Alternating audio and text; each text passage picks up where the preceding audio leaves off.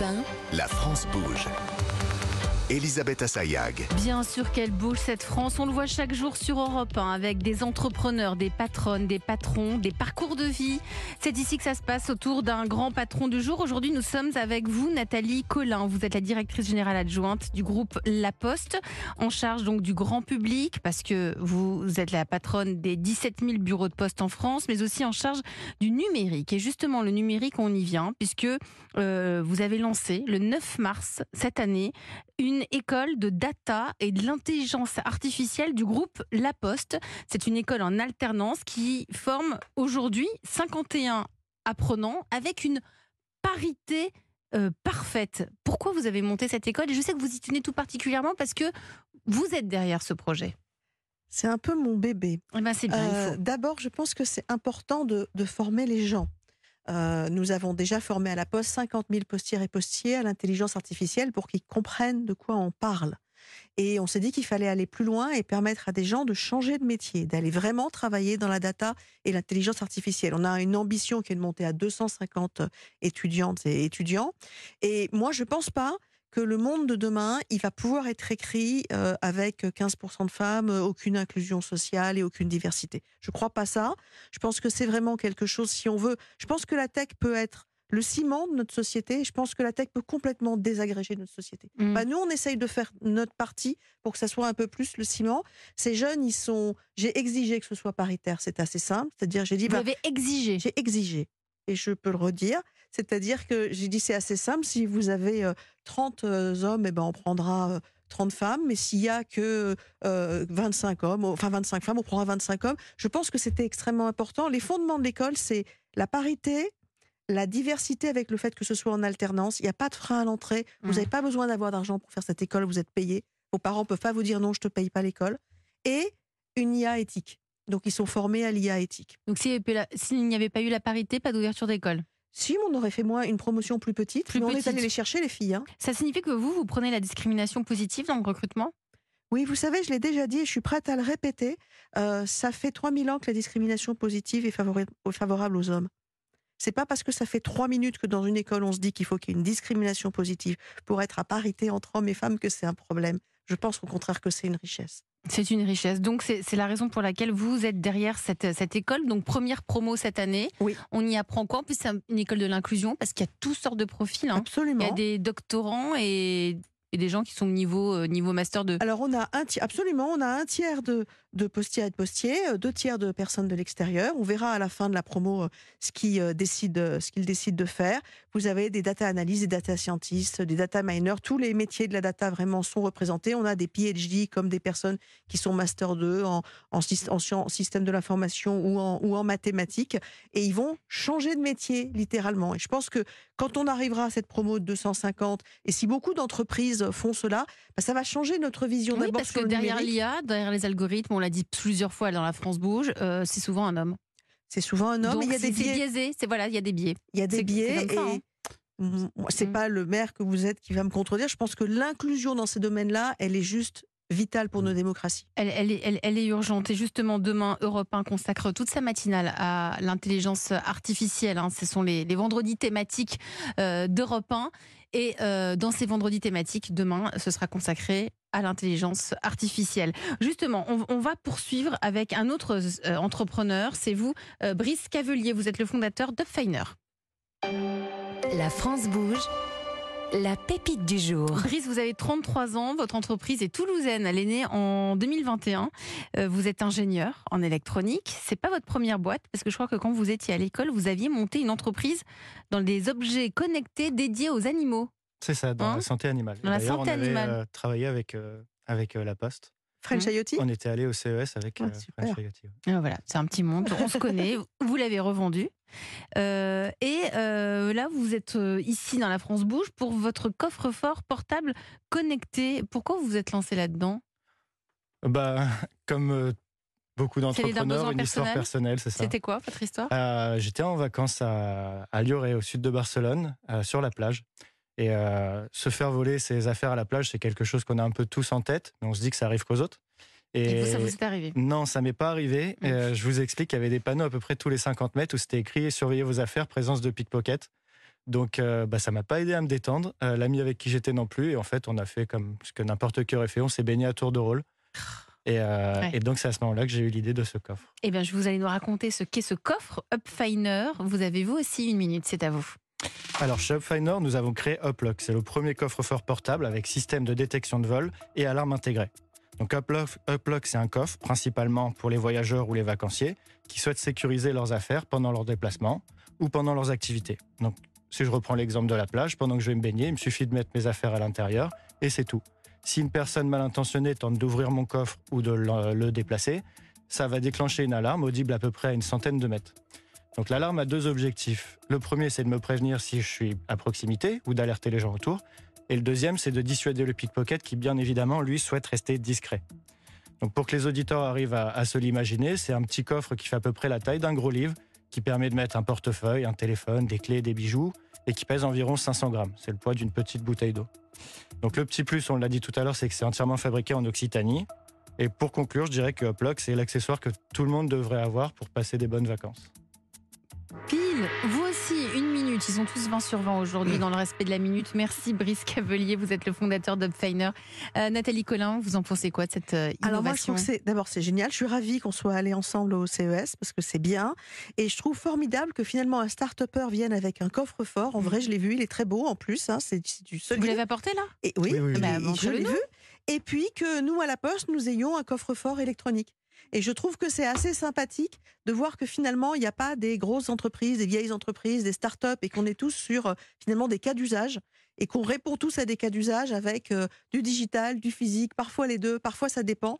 Et, euh, et ça me fait très plaisir de voir euh, un coffre-fort euh, c'est- sécurisé, c'est de la taille physique. Il est c'est assez la- beau. Il est beau, c'est la taille d'une tablette, on peut le décrire. Vous pouvez le montrer peut-être à la caméra, puisque si vous nous suivez en direct sur europe1.fr, vous pouvez le voir. Voilà, il a une petite hanse Voilà, pour c'est le mon porter. coffre personnel, donc il y a mes affaires dedans, mais voilà. ma batterie, mes clés de voiture. Et on n'a Ouais. pas voulu essayer de le faire sonner parce qu'il a dit que c'était très très très fort. C'est très Il fort. faut imaginer une alarme à incendie euh, dans un Au milieu de la plage. Voilà. Ça peut être sympathique. Enfin, pas pour celui qui est en train de le voler. Euh, en- euh, merci en tout cas pour, pour votre pitch. Je- vous, si vous êtes ici en direct dans la France Bouge, Brice Cavelier, c'est parce que vous avez des besoins. Euh, et pour cela, je vais me tourner vers Nathalie Carré, qui est en charge de l'entrepreneuriat à la Chambre de commerce et d'industrie. Bonjour Nathalie. Bonjour Elisabeth, bonjour tout le monde. C'est votre métier hein, d'accompagner les entreprises qui se développent. Vous avez étudié Upfiner. L'un des besoins de Brice, c'est de trouver 300 000 euros. C'est bien cela, Brice? C'est ça. Alors, il fait comment?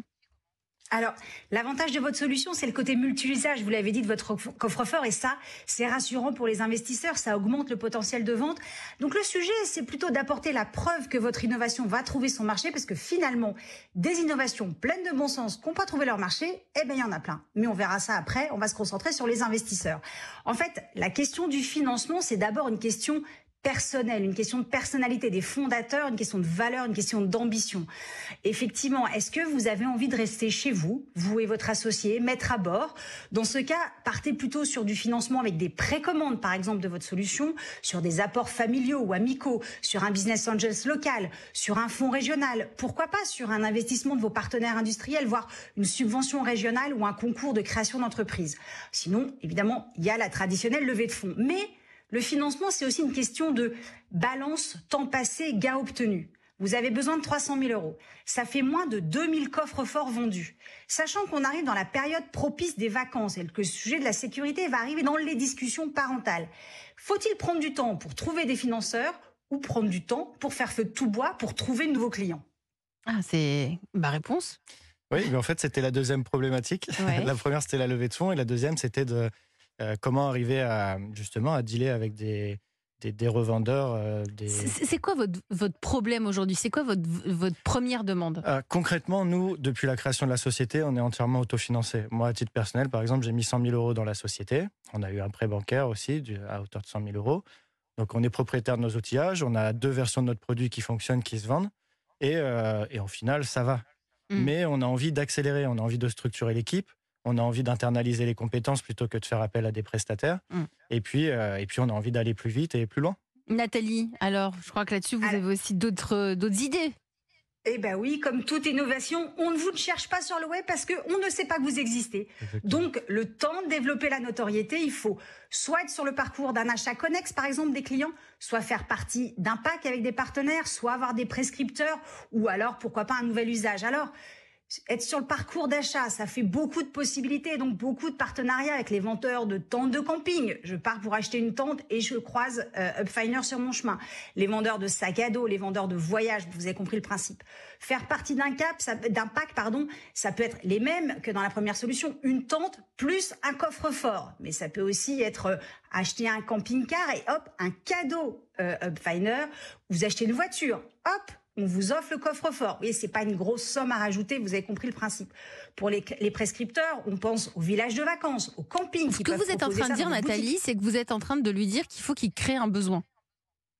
Alors le besoin, il existe, le besoin de sécurité, il existe. Oui, mais le sécurité, mais on ne sait pas que ça existe. Donc en, ayant cette offre, c'est une possibilité de se dire, ah, mais ça existe, donc euh, ben, donc le eh ben, on va l'acheter. Euh, on va l'acheter. Eh ben, moi, je vais commander dès que dès qu'on a fini les, on a fini le, ah l'émission. Allez à fond. Mais oui, parce que effectivement, mais jamais j'y aurais pensé. voilà. En revanche, je vous croise. Voilà, je vous croise chez Delcey, je vous achète. Je vous croise chez Cabaya, je vous achète.